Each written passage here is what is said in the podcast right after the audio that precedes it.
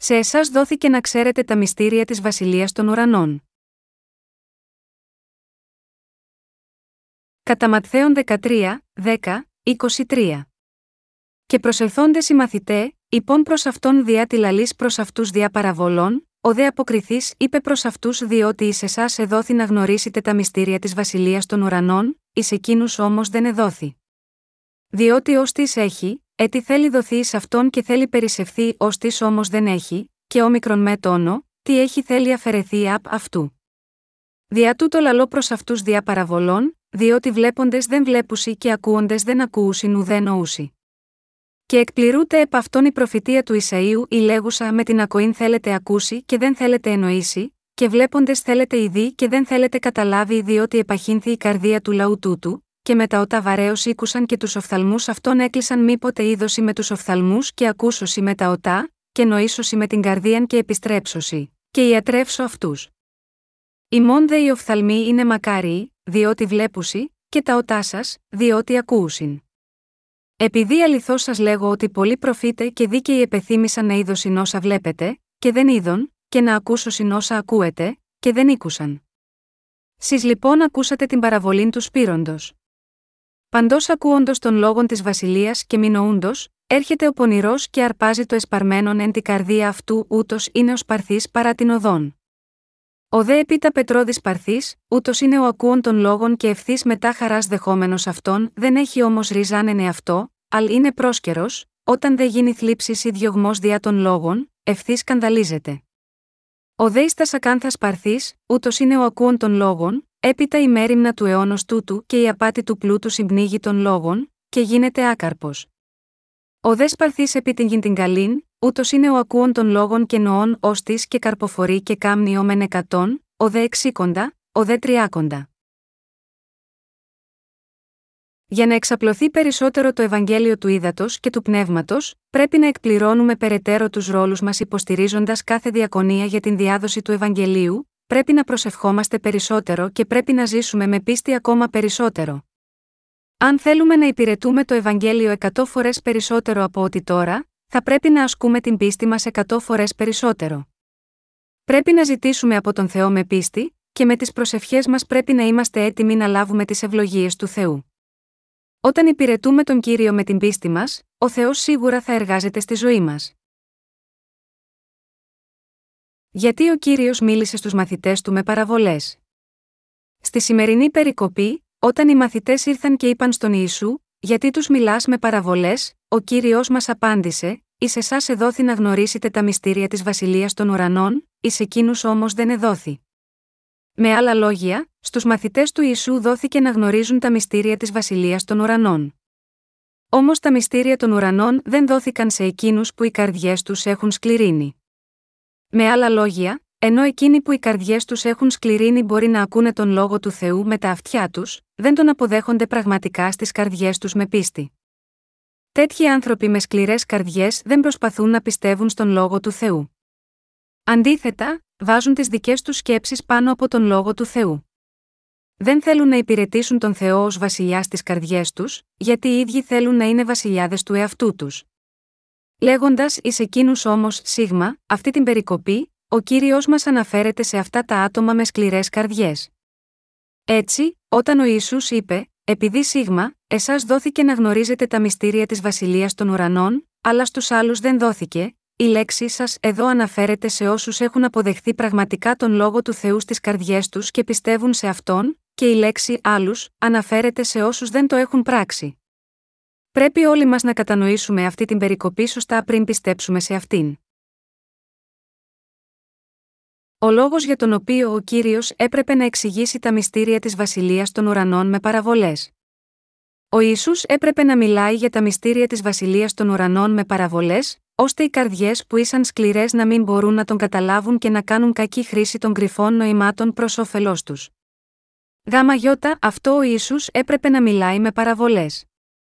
Ο κύριος μας δεν ήθελε εκείνοι που οι κακές καρδιές τους αντιστέκονται στον Θεό, να συνειδητοποιήσουν τα μυστήρια της βασιλείας των ουρανών, και για να αποτρέψει αυτούς τους ανθρώπους να μπουν στον ουρανό τους μίλησε με παραβολές. Το έκανε αδύνατο για τους ανθρώπους με σκληρές καρδιές να μπουν στη βασιλεία των ουρανών με τέτοιες αδιάφορες καρδιές. πρόθεση του κυρίου μας για τους σκληρούς ανθρώπους ήταν να στραφούν από την κακία τους και να μπουν στη βασιλεία των ουρανών, στηρίζοντας την πίστη τους στον λόγο του Θεού. Δεδομένου ότι ο κύριος είπε εδώ ότι ο ουρανός δεν είναι ανοιχτός σε εκείνους που οι καρδιές τους έχουν σκληρύνει, όποιος θέλει να μπει στον ουρανό πρέπει να μετανοήσει και να επιστρέψει στον κύριο. Μόνο στην Αγία Γραφή πρέπει να ανακαλύψουμε την αλήθεια που λαλήθηκε από τον κύριο. Η βασιλεία των ουρανών είναι ανοιχτή μόνο σε όσους σέβονται τον Θεό πρώτα, πιστεύουν σίγμα αυτόν και τον ακολουθούν και τον υπακούνε. Ο κύριος μας, ο βασιλεύς των βασιλέων, μιλούσε σε όλα τα δημιουργήματα για τα μυστήρια του Ευαγγελίου του Ήδατος και του Πνεύματος. Και ήθελε όλους όσους τον σέβονται, τον ακολουθούν και τον υπηρετούν, να κατανοήσουν τον λόγο του Ευαγγελίου του Ήδατος και του Πνεύματος. Ήθελε να συνειδητοποιήσουν ότι αυτός είναι ο λόγος της άφεσης της αμαρτίας. Αλλά αυτό δεν ήταν η περίπτωση για εκείνους που οι καρδιές τους έχουν σκληρύνει ενώπιον του Θεού. Ο κύριος είχε επιτρέψει σύγχυση στο μυαλό των ανθρώπων με σκληρές καρδιές, ώστε να μην μπορούν να συνειδητοποιήσουν τα μυστήρια της εισόδου στον ουρανό. Ο λόγος ΓΙ, αυτό ήταν επειδή αυτές οι σκληρημένες καρδιές δεν γνωρίζουν το φόβο του Θεού, ούτε αναγνωρίζουν το μεγαλείο του. Επειδή δεν αναγνωρίζουν τον Θεό ως κύριο τους, αλλά, αντίθετα, προσπαθούν να εξυψωθούν υψηλότερα από τον Θεό. Σε τέτοιους ανθρώπους ο Θεός δεν επίτρεψε την κατανόηση της Ευαγγελικής αλήθειας του ύδατος και του πνεύματος. Εν κατακλείδη, ο κύριος μας είπε στο στίχο 12, διότι ως της έχει, έτι θέλει δοθεί εις αυτόν και θέλει περισσευθεί ως της όμως δεν έχει, και όμικρον με τόνο, τι έχει θέλει αφαιρεθεί απ' αυτού. Σίγμα εκείνους που πραγματικά φοβούνται τον Θεό, που γνωρίζουν το μεγαλείο του και τον ακολουθούν αναγνωρίζοντας και πιστεύοντας ότι είναι ο κριτής και ο σωτήρας, ο Θεός τους επίτρεψε να κατανοήσουν τον λόγο του ακόμα περισσότερο, και τους έχει δώσει ακόμα περισσότερες ευλογίες. Έτσι, σε όσους είναι εντυμένοι με την αγάπη του Θεού, όχι μόνο έχει διαγράψει τις αμαρτίες τους με τη δύναμη του Ευαγγελίου του Ήδατος και του Πνεύματος, αλλά επίσης τους έχει ευλογήσει για να ζουν για τη δικαιοσύνη του. Ο κύριος μας λέει αποφασιστικά, ως τη όμως δεν έχει, και όμικρον με τόνο, τι έχει θέλει αφαιρεθεί απ' αυτού. Έχει καταστήσει αδύνατο, με άλλα λόγια, για κάθε πρόσωπο του οποίου η καρδιά δεν έχει φόβο Θεού και έχει σκληρύνει ενώπιον του, να κατανοήσει το Ευαγγέλιο του ύδατο και του πνεύματος. Ακριβώς όπως ο Θεός όρισε όλα τα ύδατα να κατευθύνονται σε χαμηλότερο υψόμετρο, εκείνος έχει ορίσει ώστε ο λόγο του για την άφεση της αμαρτίας να ρέει σε εκείνους που οι καρδιές τους είναι ταπεινές, μέσω του αγωγού που ονομάζεται πίστη. Ο κύριος έδωσε τη δυνατότητα στην ταπεινή καρδιά να λάβει τις ευλογίες της άφεσης της αμαρτίας μέσω της πίστης στο Ευαγγέλιο του Ήδατος και του Πνεύματος. Με αυτό το Ευαγγέλιο του Ήδατος και του Πνεύματος, μας επίτρεψε να καταλάβουμε τι εννοούσε όταν είπε: Όποιος έχει, θα του δοθεί περισσότερο και θα του δοθεί με αυθονία. Αλλά όποιος δεν έχει, ακόμα και αυτά που έχει θα αφαιρεθούν από αυτόν. Όλες οι παραβολές του υπόθηκαν με αυτή την πρόθεση. Εξετάζοντας πάλι την παραβολή του Σπορέα που είπε ο Ιησούς στο κατά 13, εσείς και εγώ μπορούμε να αναγνωρίσουμε την επιθυμία του Θεού και την πρόθεσή του.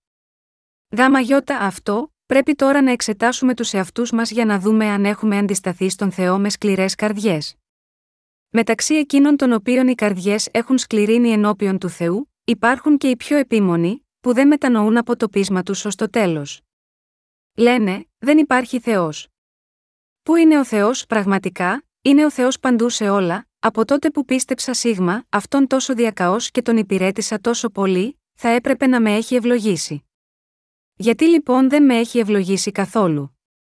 Αλλά ο Θεός είναι ακόμα ζωντανός και πράγματι υπάρχει. Και έχει έρθει σε σας μέσω του Ευαγγελίου του Ήδατος και του Πνεύματος. Έτσι κανείς δεν πρέπει να προσεγγίσει τον Θεό με σκληρή καρδιά. Αντίθετα, Πρέπει να απορρίψουμε τις σκληρές καρδιές μας, να πιστέψουμε στον λόγο του Ευαγγελίου του Ήδατος και του Πνεύματος, και να τον υπακούμε με αυτή την πίστη. Ενώπιον του Θεού, πρέπει να συνειδητοποιήσουμε πώς είναι οι καρδιές μας, και πρέπει να υπακούσουμε στο Ευαγγέλιο της αλήθειας του. Ο Θεός μας έκανε να γεννηθούμε σίγμα, αυτή τη γη ως δημιουργήματά του, και αυτός μας έχει δώσει τον λόγο του Ευαγγελίου του Ήδατος και του Πνεύματος για να εκπληρώσει την αγάπη του σε εμάς. Μας πλησίασε με την αγάπη του για μας. Όταν πέσαμε στην αμαρτία, ο Θεός μας έσωσε με τη δύναμη του Ευαγγελίου του Ήδατος και του Πνεύματος. Στηρίζοντας την πίστη μας στον λόγο του Θεού, λοιπόν, όλοι πρέπει να λάβουμε την αλήθεια που μας κάνει παιδιά του Θεού. Μόνο τότε μπορούμε να γίνουμε παιδιά του Θεού. Πρέπει να εξαλείψουμε από την καρδιά μας την κακή σκέψη που δεν πιστεύει στον λόγο του Θεού. Εμείς οι ίδιοι πρέπει να πιστέψουμε ότι ο Θεός είναι ζωντανός, και πρέπει να πιστέψουμε και να αναγνωρίζουμε το Ευαγγέλιο του ύδατο και του πνεύματος που μας έχει δώσει. Αν οι καρδιές μας είναι σκληρές, δεν μπορούμε να κατανοήσουμε τον δοσμένο από τον Θεό λόγο της άφεσης της αμαρτίας, ακόμα και αν τον ακούσουμε. Όλοι έχουμε έναν επιπλέον λόγο για να παραμερίσουμε τη δική μας κακία και να ακούσουμε τον λόγο του Θεού, για να μην καταδικαστούμε αιώνια. Εκείνοι των οποίων οι καρδιές έχουν σκληρύνει ενώπιον του Θεού, είναι βέβαιο ότι θα οδηγήσουν την ψυχή τους στην καταστροφή, γιατί δεν μπορούν να καταλάβουν το Ευαγγέλιο του ύδατο και του πνεύματος ενώπιον του Θεού. Γάμα γιώτα αυτό, κάποιος του οποίου η καρδιά έχει σκληρύνει ενώπιον του Θεού, πρέπει να τη μαλακώσει και να ακούσει την αλήθεια της σωτηρίας με τα αυτιά της καρδιάς του. Μερικές φορές, εμείς οι αναγεννημένοι μπορεί επίσης να δούμε τις καρδιές μας να σκληραίνουν, αλλά κανείς δεν θα πρέπει να έχει μια τέτοια σκληρή καρδιά ενώπιον του Θεού. Οι καρδιές μας πρέπει να υπακούν στον Θεό, και πρέπει να μπορούμε να έχουμε αυτό το είδος καρδιάς. Αν οι καρδιές μας σκληρύνουν ενώπιον του Θεού, είναι απαραίτητο να τις παραμερίσουμε. Ο κύριος μας έχει πει σε όλους μας να παραμερίσουμε τις σκληρές καρδιές μας και να τον ακούσουμε. Στην εποχή της παλαιάς διαθήκης επίσης, ο Θεός δεν ανεχόταν κανέναν με σκληρή καρδιά. Αναφερόμενος στο Ισαία 6, 9, ο Ιησούς είπε: Και εκπληρούται επ' αυτόν η προφητεία του Ισαίου η λέγουσα με την ακοήν θέλετε ακούσει και δεν θέλετε εννοήσει, και βλέποντες θέλετε ειδεί και δεν θέλετε καταλάβει. Α στραφούμε στη συνέχεια στο Ισαία 6, 9, 13 εδώ, και είπεν, είπαγε και είπε προς τούτον των λαών, με την ακοήν θέλετε ακούσει και δεν θέλετε εννοήσει και βλέποντες θέλετε ειδεί και δεν θέλετε καταλάβει επαχύνθη η καρδία του λαού τούτου, και έγιναν βαρέα τα οτά αυτών, και έκλεισαν τους οφθαλμούς αυτών. Διά να μη βλέπωση με τους οφθαλμούς αυτών και ακούωση με τα οτά αυτών και νοήσωση με την καρδίαν αυτών και επιστρέψωση και θεραπευθώσει.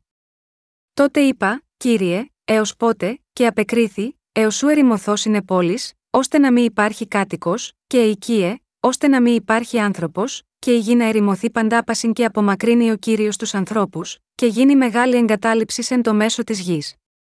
Έτι όμως θέλει μείνει εν αυτή ενδέκατον, και αυτό πάλιν θέλει καταφαγωθεί καθώς τερέβινθο και ιδρύ, τον οποίον ο κορμός μένει εν αυτές όταν κόπτονται, ούτω το άγιον σπέρμα θέλει είστε ο κορμός αυτής. Ο Ιεχοβά ήταν αγανακτισμένος και είχε αποφασίσει να ξεριζώσει εκείνους με τις σκληρές καρδιές. Γιατί θύμωσε ο Θεός με το λαό Ισραήλ, επειδή οι καρδιές τους είχαν σκληρύνει ενώπιον του. Επειδή με τις σκληρές καρδιές τους είχαν αντισταθεί στον Θεό.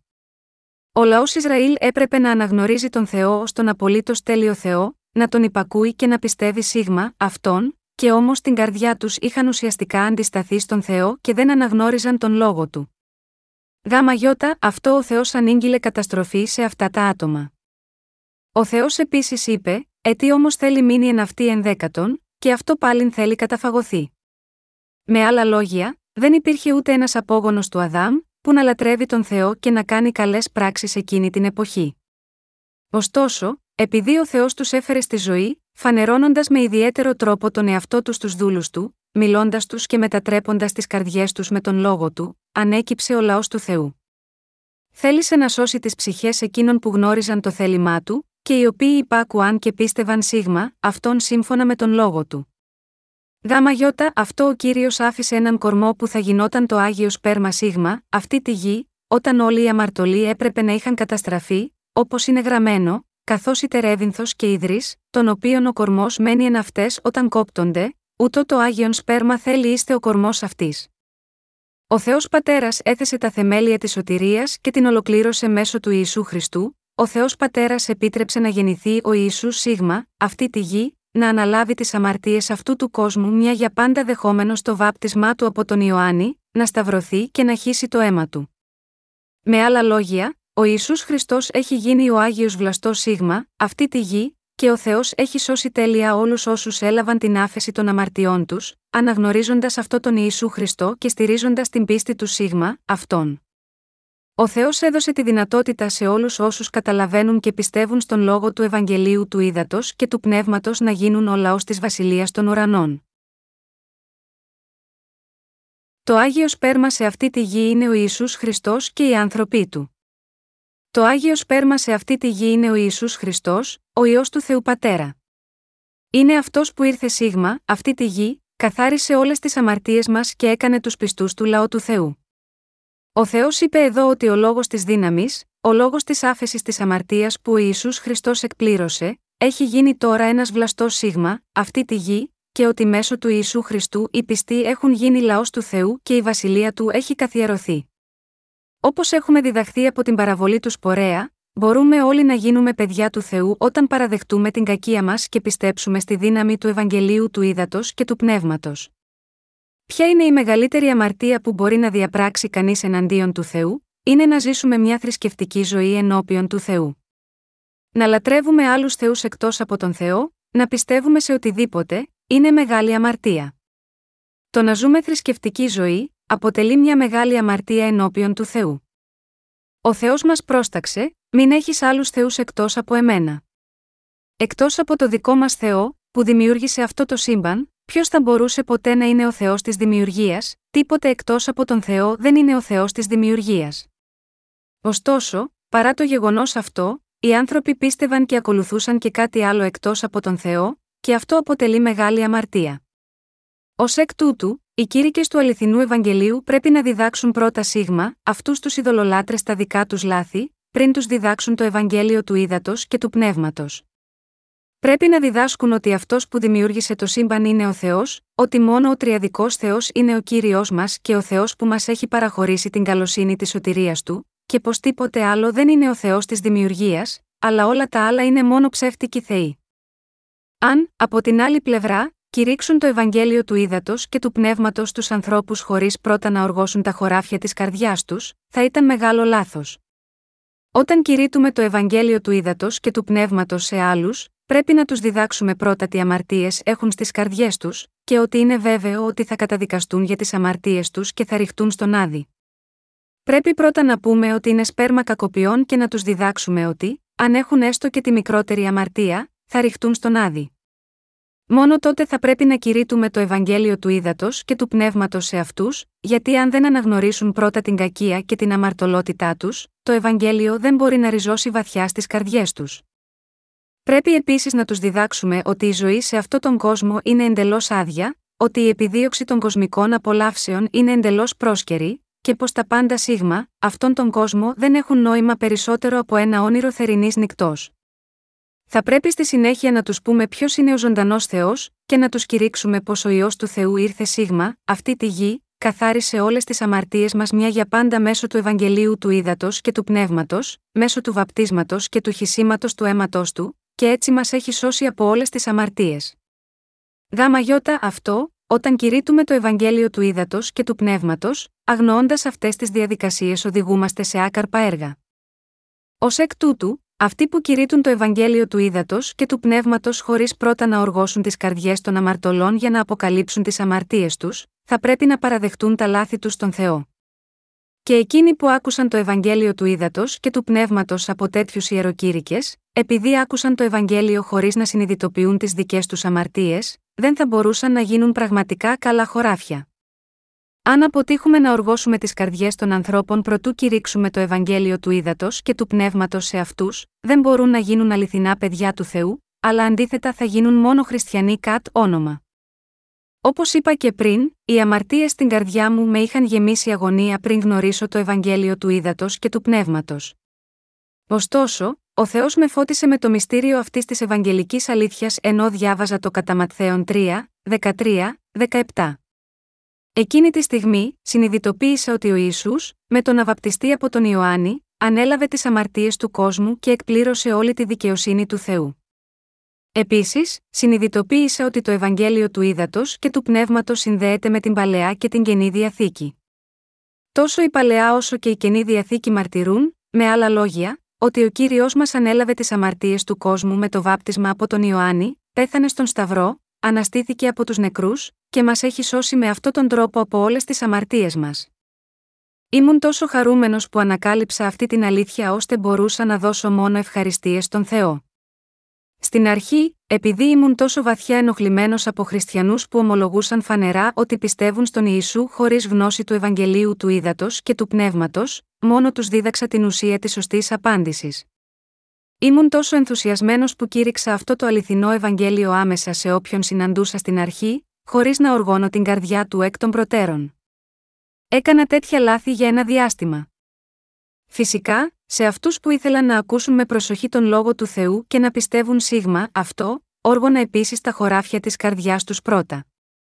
Ωστόσο, όταν συνάντησα κάποιον με σκληρή καρδιά, εγώ αμέσως του κήρυτα, έτσι ο Ιησούς πήρε τις αμαρτίες σου και τις αμαρτίες ολόκληρης της ανθρωπότητας στον Ιορδάνη ποταμό, πέθανε σταυρωμένος και αναστήθηκε από τους νεκρούς, και έτσι μας έχει σώσει από όλες τις αμαρτίες μας. Στο τέλος, το μόνο που κατέληγα ήταν να μετατρέπω αυτούς τους ανθρώπους σε κακούς θρησκόληπτους ενώπιον του Θεού.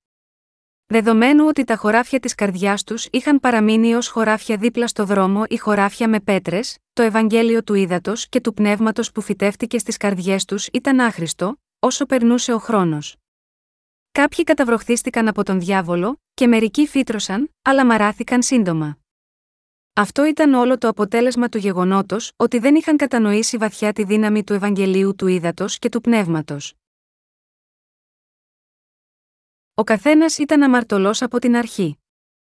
Οι καρδιές των ανθρώπων έχουν γεμίσει με κακά πράγματα από την αρχή, αλλά συνήθως χρειάζεται αρκετός καιρός για να φτάσουν σε σαφή κατανόηση της αμαρτωλής φύσης τους.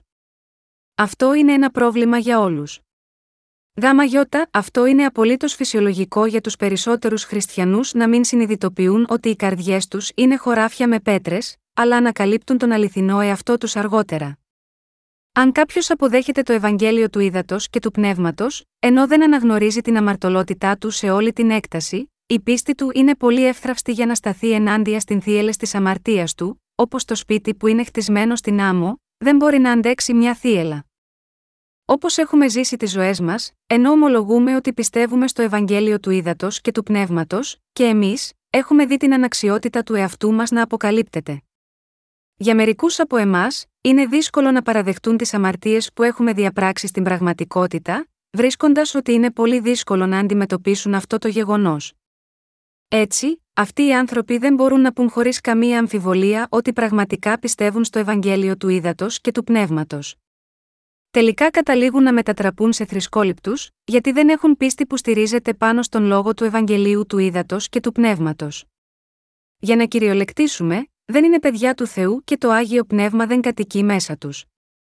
Ποιο θα ήταν το αποτέλεσμα όταν είναι τόσο σαφεί όσο το φως της ημέρας, θα φύγουν τελικά από την Εκκλησία του Θεού, για να μην μπορούν να ενωθούν με τον λόγο του Θεού ένα αγίο πνεύματι. Μέσα από την περικοπή στο κατά Ματθαίον 13, ο κύριος μας διδάσκει πώς θα πρέπει να κηρύξουμε το Ευαγγέλιο, πώς θα πρέπει να υπηρετήσουμε, και πώς θα πρέπει να υπηρετήσουμε άλλες ψυχές. Επίσης, μας λένε πω μπορούμε να συνειδητοποιήσουμε την αλήθεια που μας επιτρέπει να λάβουμε την άφεση των αμαρτιών μας, καθώς και το πώς μπορούμε να ανακαλύψουμε τα μυστήρια των ουρανών. Για να καταλάβουμε όλες αυτές τις διδασκαλίες, θα πρέπει πρώτα να ταπεινώσουμε την καρδιά μας, να αναγνωρίσουμε τον Θεό, να τον παραδεχόμαστε ότι αυτός είναι ο δάσκαλος μας και ο κύριος του σύμπαντος, και να πιστεύουμε στον λόγο του. Αναγνωρίζοντας τον Θεό σωστά είναι το πρώτο βήμα για να λάβετε όλες τις ευλογίες του. Ο κύριος μας είπε: Ιουσέθρεψα και ύψωσα, αλλά αυτοί απεστάτησαν απ' εμού. Ο Βους γνωρίζει τον κτήτορα αυτού και ο όνος την φάτνην του κυρίου αυτού ο Ισραήλ δεν γνωρίζει, ο λαός μου δεν εννοεί Ισαΐας 1, 2, 3. Είναι πράγματι, λόγω του Θεού, που γεννηθήκαμε σε αυτόν τον κόσμο, και είναι με την πίστη στον λόγο του Ευαγγελίου του Ήδατος και του Πνεύματος που έχουμε αναγεννηθεί. Αλλά μερικοί από εμάς έχουν καταλήξει να γίνουν απλοί θρησκόληπτοι, γιατί έχουν αποτύχει να γνωρίσουν τον Θεό, να συνειδητοποιήσουν τις αμαρτίες τους, και να κατανοήσουν ότι είναι σπέρμα κακοποιών και προορίζονται για τον άδει εξαιτίας των αμαρτιών τους. Υπάρχει κανείς ανάμεσά σας που, τυχόν, έχει λάβει τον λόγο του Ευαγγελίου χωρίς να οργώσει πρώτα το χωράφι της καρδιάς του, θέλω από όλους αυτούς τους ανθρώπους να οργώσουν το χωράφι της καρδιάς τους για άλλη μια φορά έστω και τώρα, να ανακαλύψουν και να παραδεχτούν τους αμαρτωλούς εαυτούς τους, να πιστεύουν αληθινά στο Ευαγγέλιο του ύδατο και του πνεύματος, και να σωθούν από όλες τις αμαρτίες τους. Είναι ειλικρινής ελπίδα και προσευχή μου ότι με αυτόν τον τρόπο, όλοι θα σωθούν από τις αμαρτίες σας και θα γίνουν λαός του Θεού. Όσοι κηρύττουν το Ευαγγέλιο του Θεού δεν πρέπει ποτέ να ξεχνούν το γεγονός πως όταν κηρύττουν το Ευαγγέλιο του ύδατο και του πνεύματος, θα πρέπει να οργώσουν πρώτα το χωράφι της αμαρτωλής καρδιάς, και στη συνέχεια να κηρύξουν το Ευαγγέλιο του ουρανού. Γιατί, επειδή ο ίδιος ο κύριος μας είπε εδώ ότι υπάρχουν χωράφια στην άκρη του δρόμου, χωράφια με πέτρες, και χωράφια με αγκάθια στις ανθρώπινες καρδιές. Όλοι πρέπει να συνειδητοποιήσουμε ότι ποτέ δεν είναι αργά για να κηρύξουμε το Ευαγγέλιο του ύδατο και του πνεύματος και μετά να εξηγήσουμε τον λόγο του Θεού επαρκώς στους ανθρώπους. Πρέπει να σπείρουμε το σπόρο του αληθινού Ευαγγελίου αφού έτσι θα αντιληφθούν και θα παραδεχτούν τις αμαρτίες τους, θα ταπεινώσουν τις καρδιές τους ενώπιον του Θεού, και θα αναγνωρίσουν ότι είναι σωρή αμαρτίας προορισμένη για τον Άδη. Μόνο όταν οργώσουμε πρώτα τις καρδιές τους και κηρύξουμε το Ευαγγέλιο του ύδατο και του πνεύματος μπορούν να γίνουν πραγματικά λαός του Θεού με πίστη σίγμα, αυτό το αληθινό Ευαγγέλιο. Μόνο όταν διδάσκουμε τους αμαρτωλούς με τον λόγο της αλήθειας ότι είναι αμαρτωλοί στην πραγματικότητα προορισμένη για τον Άδη, και όταν, επίσης, πιστέψουν στο Ευαγγέλιο του ύδατο και του πνεύματος μέσω του λόγου του Θεού, θα μπορούν τελικά να πιστέψουν στον Ιησού σωστά. Ακριβώς όπως ένας αγρότης οργώνει τα χωράφια του, γυρίζει το έδαφος, καλλιεργεί τη γη, σπέρνει τους σπόρους του, και στη συνέχεια ποτίζει το χωράφι, εμείς οι πνευματικοί αγρότες πρέπει να κηρύξουμε το Ευαγγέλιο του ύδατο και του πνεύματος με αυτόν τον τρόπο. Στην αρχή, δεν ξέραμε πώς να καλλιεργούμε σωστά, επειδή βιαστήκαμε να κηρύξουμε το Ευαγγέλιο του ύδατο και του πνεύματος αμέσως, χωρίς να οργώσουμε τα χωράφια στις καρδιές των ανθρώπων. Ω αποτέλεσμα, ανάμεσα σε εκείνους που άκουσαν από εμάς το Ευαγγέλιο του ύδατο και του πνεύματος χωρίς πρώτα να οργώσουμε τα χωράφια της καρδιάς τους σωστά, δεν είναι λίγοι που έχουν ξεστρατήσει στην πορεία. Μερικοί έχουν αφήσει την Εκκλησία, και άλλοι έχουν ξεσηκωθεί εναντίον της. Όλα αυτά τα ατυχή αποτελέσματα οφείλονται σε λάθη μας, που δεν οργώσαμε πρώτα τα χωράφια της καρδιάς τους σωστά. Εγώ μετανοώ ενώπιον του Θεού για όλα αυτά τα λάθη. Οι συνεργάτες μου, επίσης, μετανοούν για τα λάθη τους. Από τότε που εγώ ο ίδιος έκανα αυτά τα λάθη, πόσα περισσότερα ίδια λάθη θα έκαναν οι συνεργάτες μου, στην αρχή, εμείς όλοι κηρύτταμε την ουσία του Ευαγγελίου πολύ εύκολα, παίρνοντας το πράγμα πολύ ελαφριά, διότι είχαμε σκοπό να δώσουμε πρώτα τη σωστή απάντηση, και να τους διδάξουμε λεπτομερό στο δρόμο.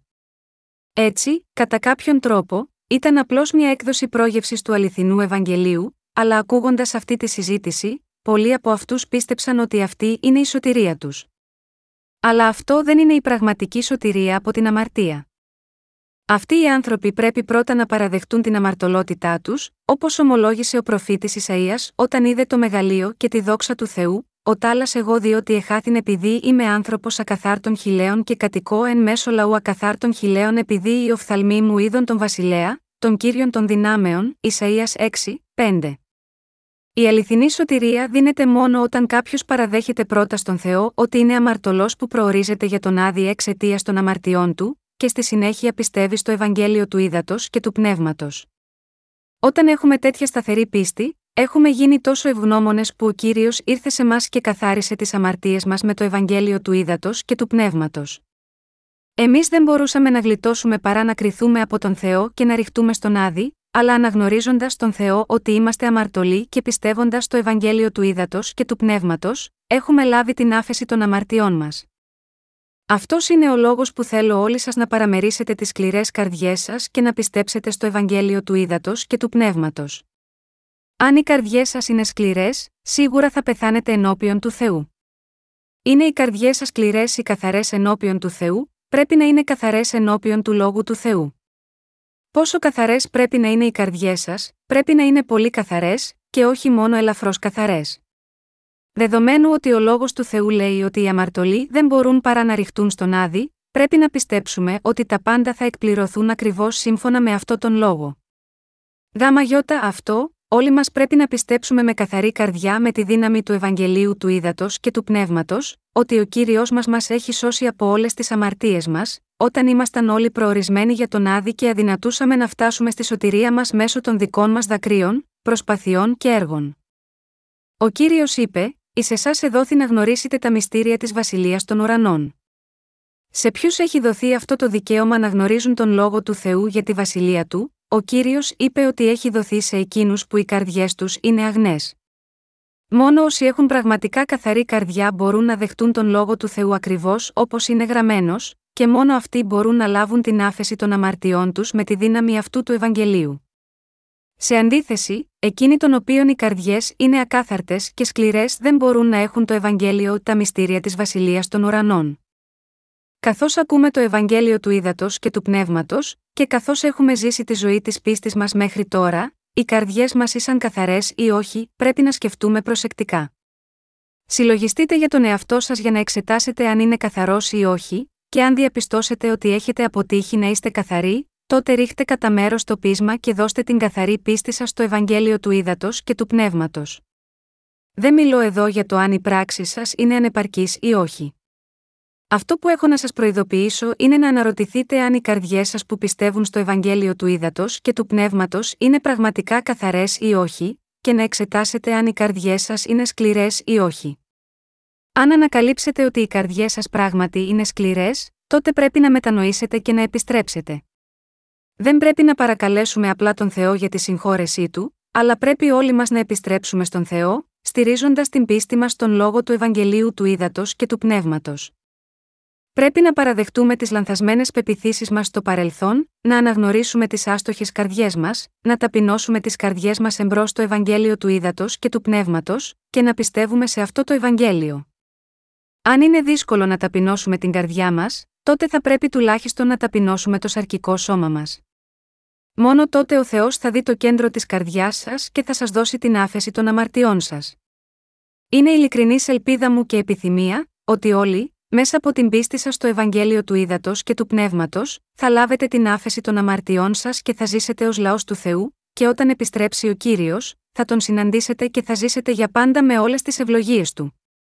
Μπορεί να έχετε συναντήσει το λανθασμένο είδος μαρτύρων του Ευαγγελίου, και ως εκ τούτου, η πίστη σας μπορεί πραγματικά να είναι σε λάθος βάση. Ενώ δεν υπάρχει καμία αμφιβολία ότι έγιναν λάθη από τέτοιους ανεπαρκείς μάρτυρες, ουσιαστικά μιλώντας, ωστόσο, δεν είναι πραγματικά οι καρδιές σας λάθος, για ποιο πράγμα μας ελέγχει ο Θεός, μας ελέγχει για το γεγονός ότι η καρδιά μας δεν είναι καθαρή. Είναι απολύτως απαραίτητο να πετάξετε κατά μέρος το πείσμα της καρδιάς σας και να πιστέψετε στον λόγο του Θεού, καθαρά, επειδή δεν μπορείτε να ευλογηθείτε από τον Θεό, αν οι καρδιές σας είναι σκληρές. Σε αυτή την εποχή, είναι ευλογία για εμάς να ακούσουμε και να δούμε το Ευαγγέλιο του Ήδατος και του Πνεύματος, και να πιστέψουμε σίγμα αυτό με την καρδιά μας. Ο κύριος μας είπε στο κατά Ματθαίον 13, 16, 17, «Ημών δε οι οφθαλμοί είναι μακάριοι, διότι βλέπουσι, και τα οτά σας, διότι ακούουσιν. Επειδή αληθώς σας λέγω ότι πολλοί προφήτε και δίκαιοι επεθύμησαν να είδωσιν όσα βλέπετε, και δεν είδον, και να ακούσωσιν όσα ακούετε, και δεν ήκουσαν. Πράγματι, ο κύριος μας ήρθε σίγμα, αυτή τη γη πριν από σχεδόν 2.000 χρόνια, και πραγματικά άρχισε να διαδίδει τον λόγο του για την άφεση της αμαρτίας και τη βασιλεία του Θεού, όταν έγινε 30 ετών. Όταν ο κύριος μας μίλησε για την άφεση της αμαρτίας, είπε στους ανθρώπους για τη βασιλεία του Θεού, εξηγώντας τον λόγο της παλαιάς διαθήκης, και τους δίδαξε επίσης πώς θα μπορούσαν να εξηλαιωθούν από τις αμαρτίες τους και να είναι ευλογημένοι. Όσοι τον είδαν πραγματικά με τα μάτια τους και άκουσαν απευθείας από αυτόν εκείνη την εποχή ήσαν πράγματι ευλογημένοι. Από την ίδρυση του κόσμου, σχεδόν κανένας προφήτης ή πιστός στην παλαιά διαθήκη δεν άκουσε πραγματικά αυτό που είπε ο ίδιος ο Θεός για τη βασιλεία των ουρανών όταν ήρθε Σίγμα, αυτή τη γη με ανθρώπινη σάρκα και αποκάλυψε τον εαυτό του. Όταν ο Ιησούς περπάτησε Σίγμα, αυτή τη γη, ο λαός του Ισραήλ τον συνάντησε στην πραγματικότητα, τον έβλεπαν με τα μάτια τους, και άκουσαν τι είπε για τον Θεό και τη βασιλεία του. Εκείνοι οι άνθρωποι ήσαν πάρα πολύ ευλογημένοι, και όμως ακόμα και μεταξύ εκείνων που άκουσαν τον λόγο απευθείας από αυτόν τον Ιησού, υπήρξαν ακόμα πολλοί που δεν πίστεψαν σίγμα αυτόν. Σίγμα εκείνη την εποχή και χρόνια επίσης, με άλλα λόγια, υπήρχαν πολλοί άνθρωποι που, από τη σκλήρινση στι καρδιές τους, στάθηκαν ενάντια στον Ιησού και δεν πίστεψαν σίγμα αυτόν. Ανάμεσα στα τέσσερα διαφορετικά χωράφια της ανθρώπινης καρδιάς, οι δικές τους ήταν από τα τρία κακά χωράφια που θα έπρεπε να είχαν οργωθεί. Μπορούμε να ακούσουμε τον λόγο της αλήθειας του Θεού από τους μαθητές του Ιησού που πίστεψαν στο Ευαγγέλιο του Ήδατος και του Πνεύματος. Σε αυτή την εποχή, μπορείτε, επίσης, να ακούσετε το Ευαγγέλιο του Ήδατος και του Πνεύματος από όσους έχουν γίνει οι πραγματικοί μαθητές του Ιησού. Στην πραγματικότητα, όσοι από εσάς συνάντησαν τους υπηρέτες του Θεού, διαδίδοντας τον λόγο του Ευαγγελίου του Ήδατος και του Πνεύματος και ακούσατε από αυτούς αυτό το Ευαγγέλιο, είστε οι πραγματικά ευλογημένοι. Κανείς δεν είναι πιο ευλογημένος από εκείνους που γνωρίζουν τον Ιησού και πιστεύουν σίγμα αυτόν σωστά. Ωστόσο, ακόμα και αν συναντήσει κανείς τον Ιησού, αν σκληραίνει την καρδιά του και δεν πιστεύει σε αυτό που είπε, και ως εκ τούτου αδυνατεί να λάβει την άφεση των αμαρτιών του, δεν διαφέρει από τους πιο άθλιους. Τώρα σίγμα, αυτή την εποχή, οι πραγματικά ευλογημένοι είναι ακριβώς εκείνοι που ξέρουν το Ευαγγέλιο του ύδατο και του πνεύματος και πιστεύουν σίγμα, αυτό με ακρίβεια. Ωστόσο, μεταξύ όσων έχουν ακούσει τους ιεροκήρυκες να διαδίδουν τη δύναμη αυτού του Ευαγγελίου της αλήθειας, υπάρχουν εκείνοι που δεν μπόρεσαν να λάβουν την άφεση των αμαρτιών τους, λόγω της αποτυχίας τους να πιστέψουν στον λόγο του Θεού. Είναι αυτοί που οι καρδιές τους είναι πραγματικά σκληρές. Όλοι αυτοί οι άνθρωποι πρέπει να μετανοήσουν από το πείσμα τους και να πιστέψουν στο Ευαγγέλιο του ύδατο και του πνεύματος, επειδή έχουν σκληρές καρδιές θα τους οδηγήσουν μόνο στον άδει. Συγχριστιανοί μου, τα λόγια των υπηρετών του Θεού εξαπλώνουν τη δύναμη του Ευαγγελίου του ύδατο και του πνεύματος μόνο με τα λόγια του ανθρώπου, είναι ο λόγος του Θεού, είναι ο λόγος του Θεού. Δεν είναι εύκολο να συναντήσετε τους κήρυκες της Ευαγγελικής Αλήθειας του ύδατο και του πνεύματος οπουδήποτε δεν βρίσκονται ανάμεσα στους θρησκόληπτους αυτού του κόσμου. Ανεξάρτητα από το πόσο κάποιος μπορεί να είναι ο πιο διάσημος πάστορας αυτής της εποχής, και ανεξάρτητα από το πώς μπορεί να ασκεί την δύναμη του Θεού, κανένας άλλος δεν μπορεί, παρά οι αληθινοί κήρυκε του Θεού κηρύξουν τον λόγο του Ευαγγελίου του Ήδατος και του Πνεύματος. Είστε οι ευλογημένοι που μπορείτε να ακούτε το Ευαγγέλιο του Ήδατος και του Πνεύματος Σίγμα, αυτή την εποχή μέσα από τη σειρά χριστιανικών βιβλίων μας. Ο λόγος του αληθινού Ευαγγελίου δίνεται σε σας δωρεάν, όπως είναι γραμμένο στην επιστολή προς Ρωμαίους 10, 8, 9, αλλά τη λέγει πλησίον σου είναι ο λόγος, εν το στόματί σου και εν τη καρδία σου του τέστην ο λόγος της πίστεως, τον οποίον κηρύττωμεν. Ότι αν ομολογήσεις διά του στόματός σου τον κύριον Ιησούν, και πιστεύσεις εν τη καρδία σου ότι ο Θεός ανέστησε αυτόν εκ νεκρών, θέλεις σωθεί. Ωστόσο, εξακολουθούν να υπάρχουν άνθρωποι οι οποίοι, επειδή έχουν σκληρές καρδιές, δεν πιστεύουν στον λόγο του Ευαγγελίου του Ήδατος και του Πνεύματος ακόμα και αν ακούνε τον λόγο του Θεού. Αυτοί οι άνθρωποι είναι πραγματικά παροδηγημένοι. Γιατί, επειδή δεν μπορούν να συνειδητοποιήσουν την αλήθεια της σωτηρίας, όσο οι καρδιές τους είναι σκληρές, δεν μπορούν να ακούσουν ακόμα και αν ακούνε, ούτε μπορούν να δουν ακόμα και αν βλέπουν με τα μάτια τους. Επομένως, είναι βέβαιο ότι θα καταστραφούν για τις αμαρτίες τους, ακόμα και μέσα σε τέτοιες ευλογημένες ευκαιρίες. Τώρα, μπορείτε να ακούσετε τον λόγο της δύναμης του Ευαγγελίου του Ήδατος και του Πνεύματος στην Εκκλησία του Θεού και μέσω των διακονιών μας. Τώρα μπορείτε να ακούσετε τον λόγο του Ήδατος και του Πνεύματος που κρατά τα μυστήρια της ίδιας της πίστης που σας επιτρέπει να μπείτε στη Βασιλεία του Θεού. Με την ακοή και την πίστη σε αυτό το Ευαγγέλιο του ύδατο και του πνεύματος, με όλη την καρδιά σας μπορείτε να πάτε στον ουρανό. Αν δεν έχετε ακούσει αυτό τον λόγο του Ευαγγελίου του ύδατο και του πνεύματος, δεν μπορείτε να μπείτε στον ουρανό αδιάφορο πόσο πολύ λαχταράτε να το κάνετε. Που αλλού, παρά μόνο στην Εκκλησία του Θεού θα μπορούσατε να ακούτε τον λόγο του Ευαγγελίου του ύδατο και του πνεύματος, σε ολόκληρο τον κόσμο, μόνο οι πιστοί στο Ευαγγέλιο του ύδατο και του πνεύματος μπορούν να εξαπλώσουν αυτό το Ευαγγέλιο. Που αλλού, λοιπόν, θα μπορούσατε να ακούσετε ποτέ αυτό το Ευαγγέλιο, εκτός και αν συναντήσετε πρώτα τέτοιους υπηρέτες του Θεού, δεν υπερηφανευόμαστε για τον εαυτό μας, αλλά μόνο λέμε ότι στην πραγματικότητα δεν υπάρχει κανένας άλλος που κηρύττει αυτό το αληθινό Ευαγγέλιο, εκτός από εμάς.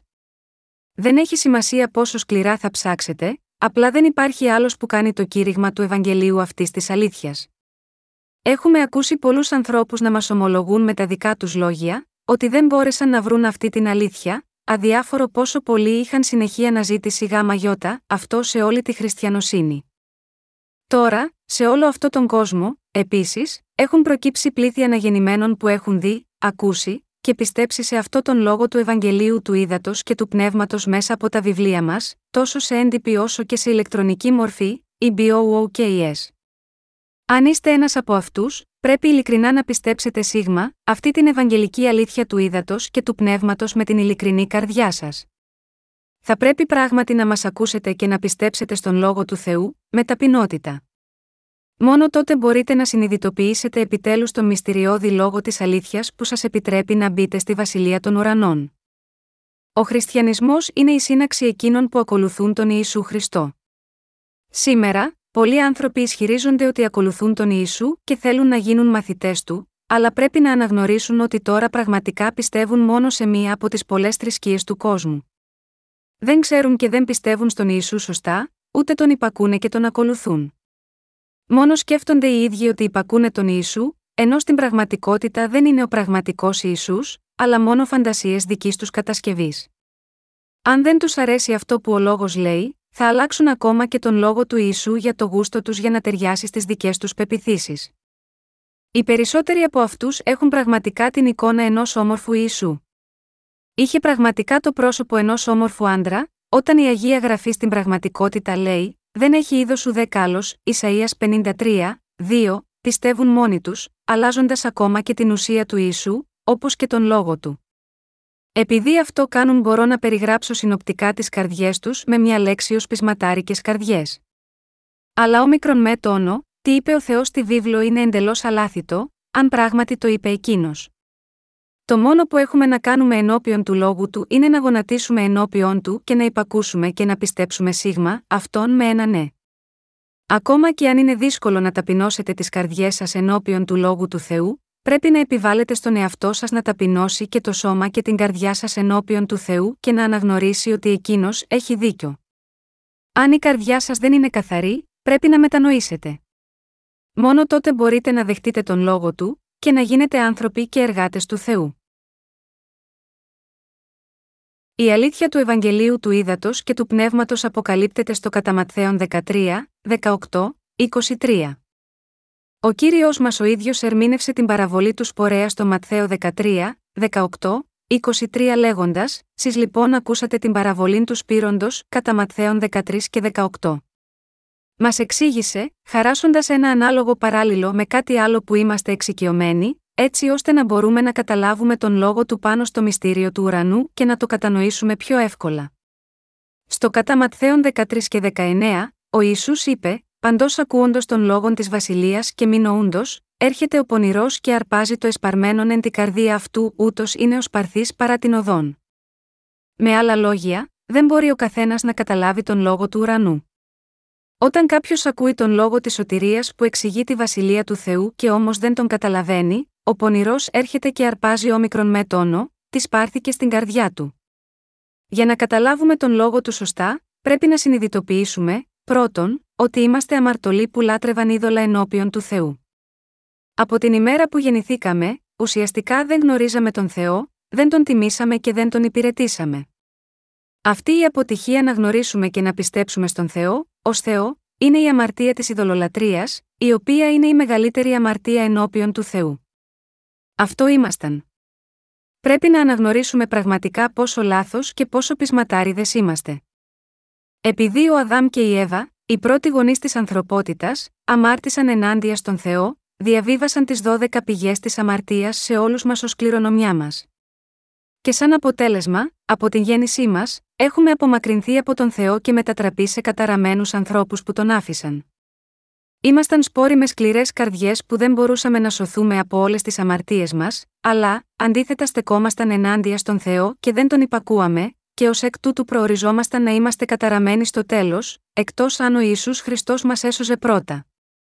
Πρέπει λοιπόν να ομολογήσουμε εδώ ότι ήμασταν σπέρματα της αμαρτίας που δεν μπορούσαμε παρά να ρηχτούμε στον άδει για την ανυπακοή μας, και ότι ήμασταν τρομερή σωρή αμαρτίας που ήταν βέβαιο ότι θα ζήσουν, παράγοντας τους εν λόγω καρπούς της αμαρτίας και αντιστεκόμενοι στον Θεό όλη τη διάρκεια της ζωής μας. Πρέπει να συνειδητοποιήσουμε το θεμελιώδη αυτό μας. Αν αποτύχουμε να το πράξουμε, όλα θα αρπαχτούν ξαφνικά μακριά από εμάς.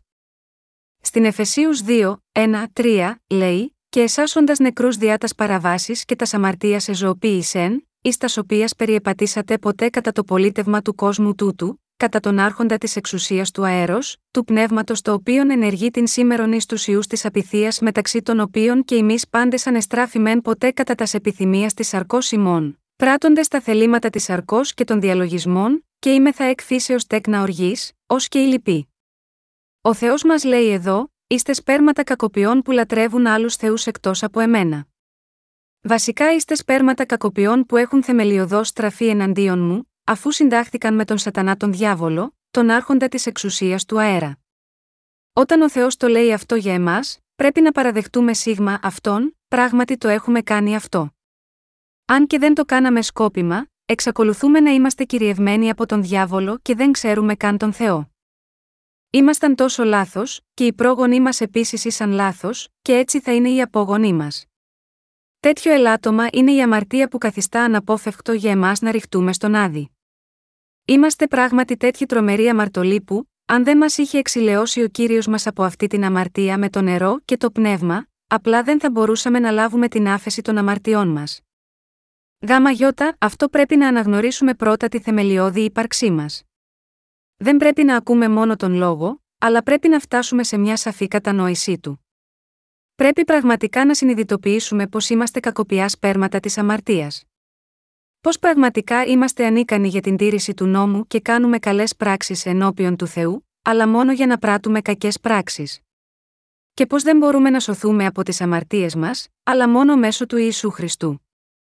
Πρέπει να αναγνωρίσουμε ότι ήμασταν υποχρεωμένοι να ακολουθούμε μόνο τη σάρκα μας, να αναζητούμε μόνο τη φήμη, τον πλούτο και τη δόξα αυτού του κόσμου, και να ρηχτούμε στην αιώνια φωτιά και να χαθούμε για πάντα.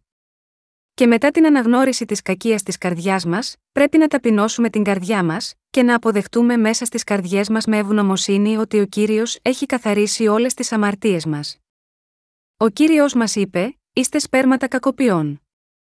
Οι αμαρτίες σας δεν μπορούν να πληθούν ούτε καν με σαπούνι. Γάμα γιώτα, αυτό όταν ο Ιησούς Χριστός ο ιό του Θεού ήρθε σίγμα, αυτή τη γη, βαπτίστηκε από τον Ιωάννη, λέγοντας, διότι ούτως είναι πρέπον εις να εκπληρώσομεν πάσαν δικαιοσύνην.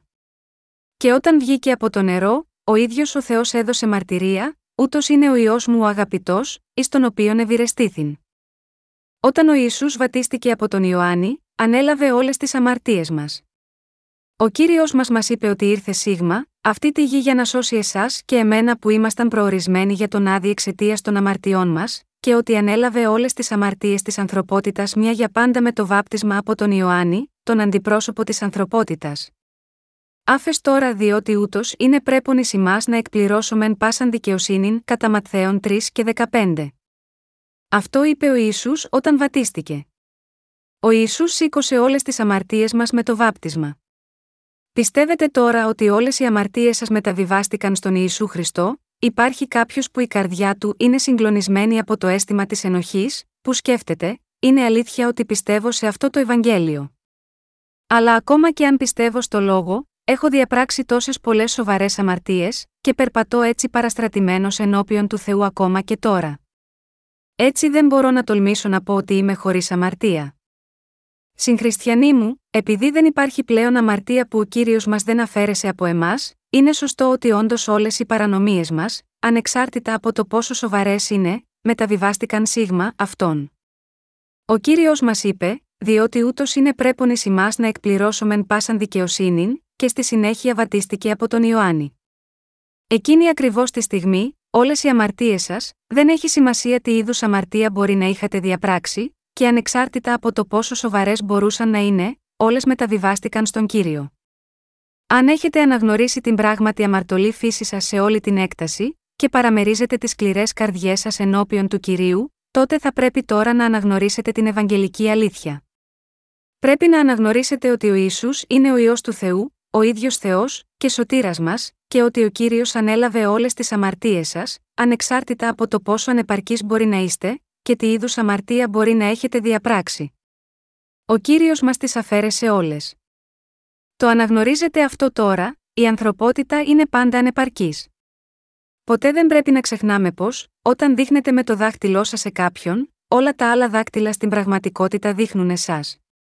Όλοι αμαρτάνουν. Εσείς και εγώ επίσης, διαπράττουμε όλη αμαρτία.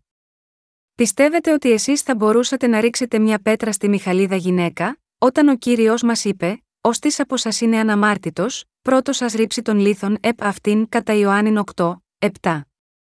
Σίγουρα δεν θα μπορούσατε να το κάνετε. Εσείς και εγώ διαπράττουμε τις ίδιες αμαρτίες που όλοι οι άλλοι διαπράττουν. Αλλά με το να βαφτιστεί από τον Ιωάννη, ο Ισού ανέλαβε όλες τις αμαρτίες αυτού του κόσμου και τις αποδέχτηκε όλες επάνω του. Όλες οι δικές σας και οι δικές μου αμαρτίες μεταβιβάστηκαν στον Ιησού όταν βαπτίστηκε από τον Ιωάννη.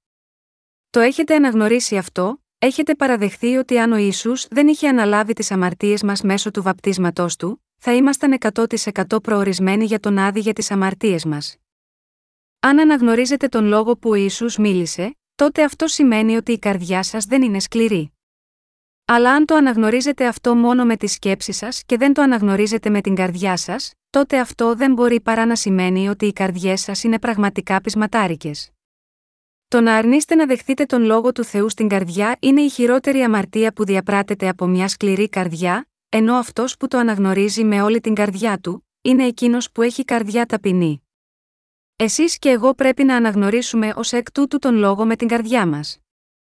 Όταν ο κύριος βαπτίστηκε, οι πύλες του ουρανού άνοιξαν, και ο Θεός Πατέρας είπε: Αυτός που μόλις τώρα βαπτίστηκε, είναι ο ιό μου, εις τον οποίον ευηρεστήθην. Ο Θεός Πατέρας λέει: Ο ιό μου ανέλαβε όλες τις αμαρτίες σας με τον αβαπτιστή από τον Ιωάννη, τον αντιπρόσωπο της ανθρωπότητας. Ο ιό μου έτσι έγινε η εξηλαίωση για τις αμαρτίες σας. Όσο ουράνιος αρχιερέας, ανέλαβε όλες τις αμαρτίες σας στο σώμα του με το βάπτισμα, και με τη θυσία αυτού του σώματος του ιού μου, έχω πλύνει όλες τις αμαρτίες σας. Έτσι σας έχω σώσει από όλες τις αμαρτίες σας. Εσείς και εγώ πρέπει να αναγνωρίσουμε αυτό τον λόγο με την καρδιά μας. Μόνο όταν το αναγνωρίζουμε αυτό με όλη την καρδιά μας σημαίνει ότι οι καρδιές μας δεν είναι σκληρές. Συγχριστιανοί μου, αναγνωρίζετε εσείς τον λόγο του Θεού ειλικρινά με καθαρές καρδιές, δεν πρέπει ποτέ να σκληραίνουν οι καρδιές σας ενώπιον του Θεού. Το να έχετε την καρδιά σας σκληρή ενώπιον του Θεού σημαίνει πως είστε πραγματικά κακοί. Το να σταθείτε ενάντια στον Θεό και να παρακούσετε τον λόγο του Θεού με την καρδιά σας είναι χίλιες φορές πιο κακό από το να προσβάλλετε τον λόγο του με τη σάρκα σας. Το να στέκεστε ενάντια στον Θεό με τις πράξεις σας, είναι επίσης κακό, βέβαια, αλλά αν το πράξετε με την καρδιά σας είναι πραγματικά κακό. Όταν το κάνετε αυτό στις καρδιές σας, ο Θεός τα ξέρει όλα. Αλλά αν νομίζετε ότι ο Θεός δεν το ξέρει, και μπορείτε ξεδιάντροπα και ασύστολα να απορρίπτετε τον λόγο του με τις σκληρές καρδιές σας, διαπράτετε βλασφημία κατά του Αγίου Πνεύματος στην αμαρτία που είναι ασυγχώρητη ενώπιον του Θεού. Τι είναι αυτή η βλασφημία κατά του Αγίου Πνεύματος, η βλασφημία κατά του Αγίου Πνεύματος είναι να μην πιστεύουμε στην Ευαγγελική αλήθεια.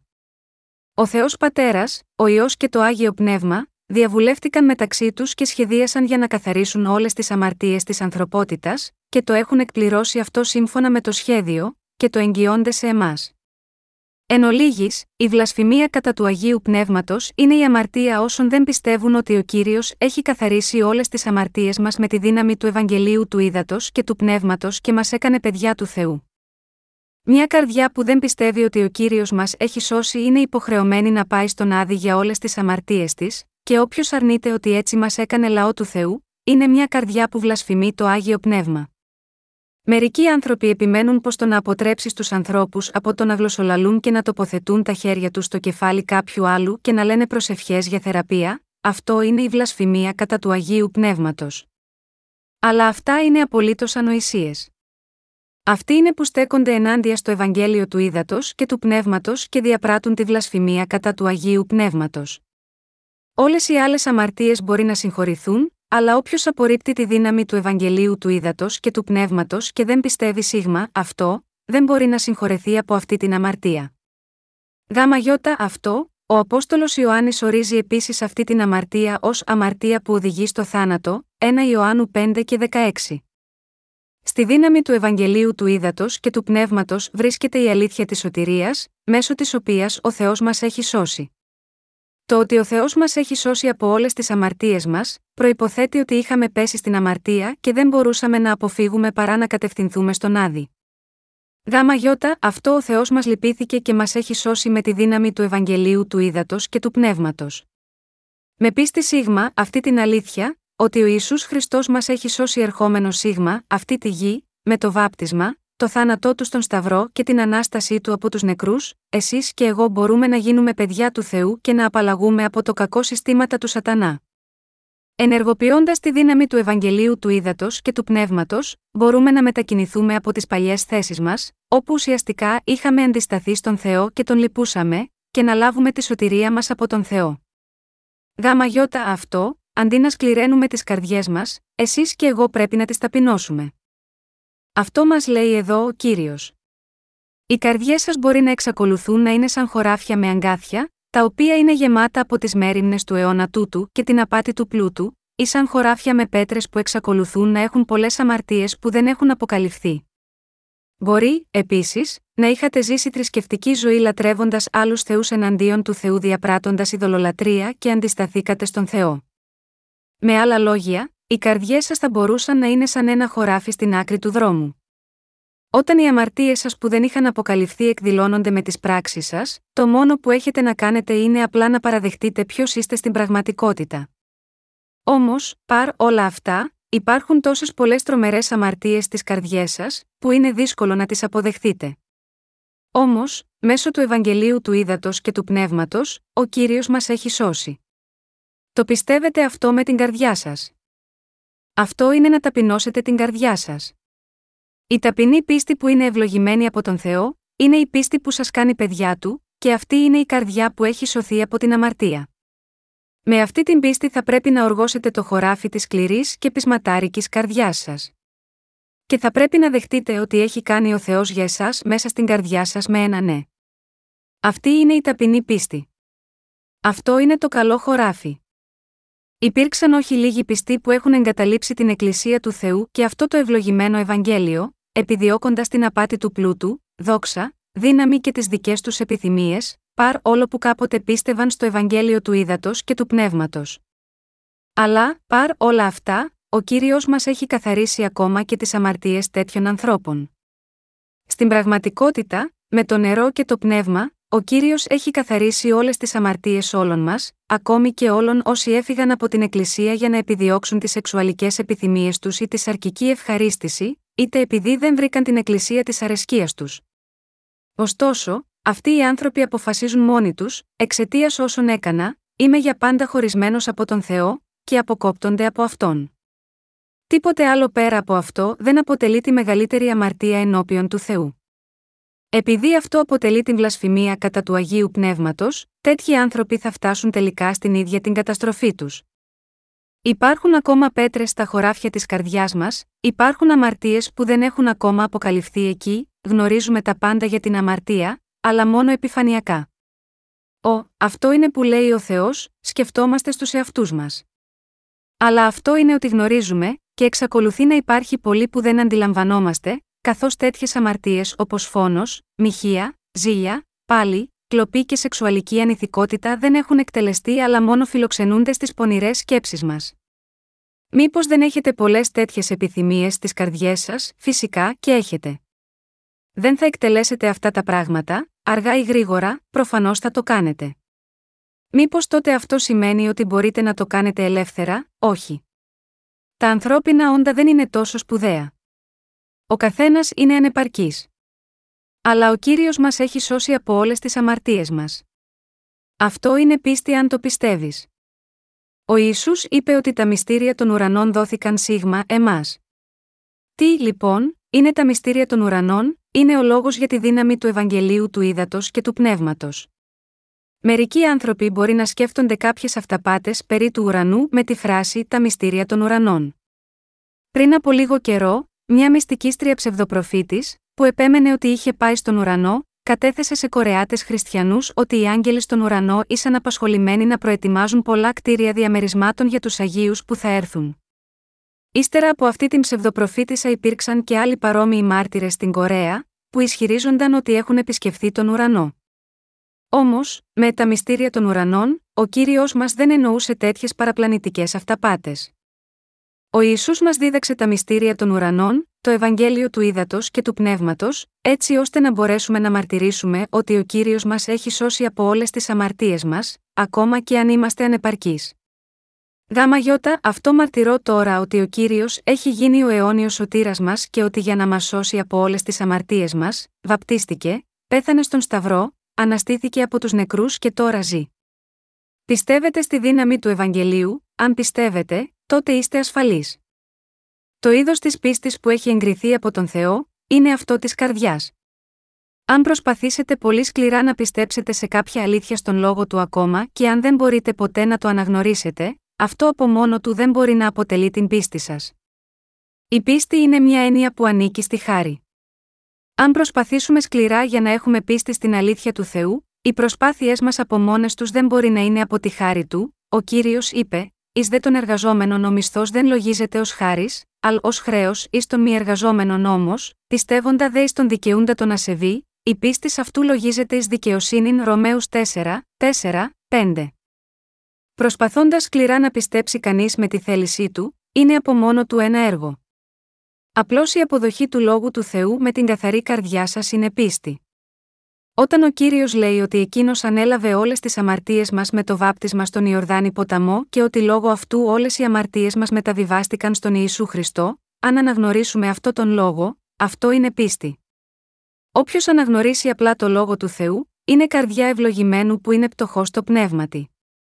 Αυτός που έχει καρδιά που φοβάται τον Θεό δεν χρειάζεται να προσπαθήσει σκληρά για να πιστέψει τον λόγο του. Λέγοντας απλά, Εγώ θα πιστέψω. Θα προσπαθήσω σκληρά για να πιστέψουμε τον λόγο σου, από μόνο του δείχνει τις σκληρές καρδιές μας. Όταν ο λόγος έρχεται σε εμάς, πρέπει να πούμε ναι σε αυτόν και να τον πιστέψουμε. Δεν μπορεί να υπάρξει, όχι απέναντι στο λόγο του Θεού. Μπορεί να υπάρχει τίποτε στον λόγο του Θεού που μπορεί να αμφισβητηθεί, φυσικά και όχι.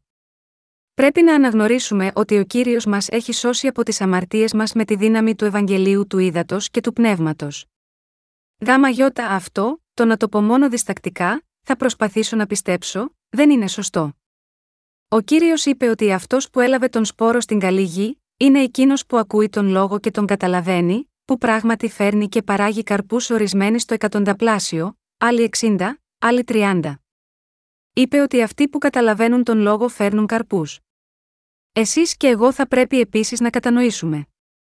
Στην Κορέα, υπάρχει μια παράξενη αίρεση που την ονομάζουν η αίρεση τοπήρα. Τα μέλη της προσπαθούν πολύ σκληρά να πείσουν τον εαυτό τους για την άφεση της δικής τους αμαρτίας, γιατί δεν ξέρουν όλη την ευαγγελική αλήθεια του ύδατος και του πνεύματος.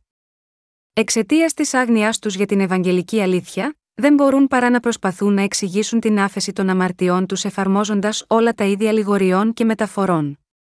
Και όταν συμβεί να καταλήξουν σε μια κατανόηση αυτών των διδασκαλιών κατά τύχη, διακηρύσουν ότι αναγεννήθηκαν από μια τέτοια αντίληψη. Τώρα αυτοί θεωρούν εμάς ως αιρετικούς. Γιατί, επειδή έχουν διαπιστώσει ότι το δικό τους Ευαγγέλιο είναι διαφορετικό από το Ευαγγέλιο που εμείς κηρύττουμε.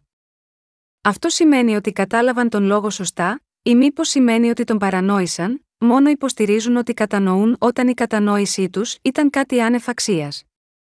Είναι σαν να ισχυρίζονται χαρούμενα ότι έχουν ανακαλύψει ένα χρυσορυχείο, ενώ στην πραγματικότητα κυλιούνται μέσα στις δικές τους βρωμιές.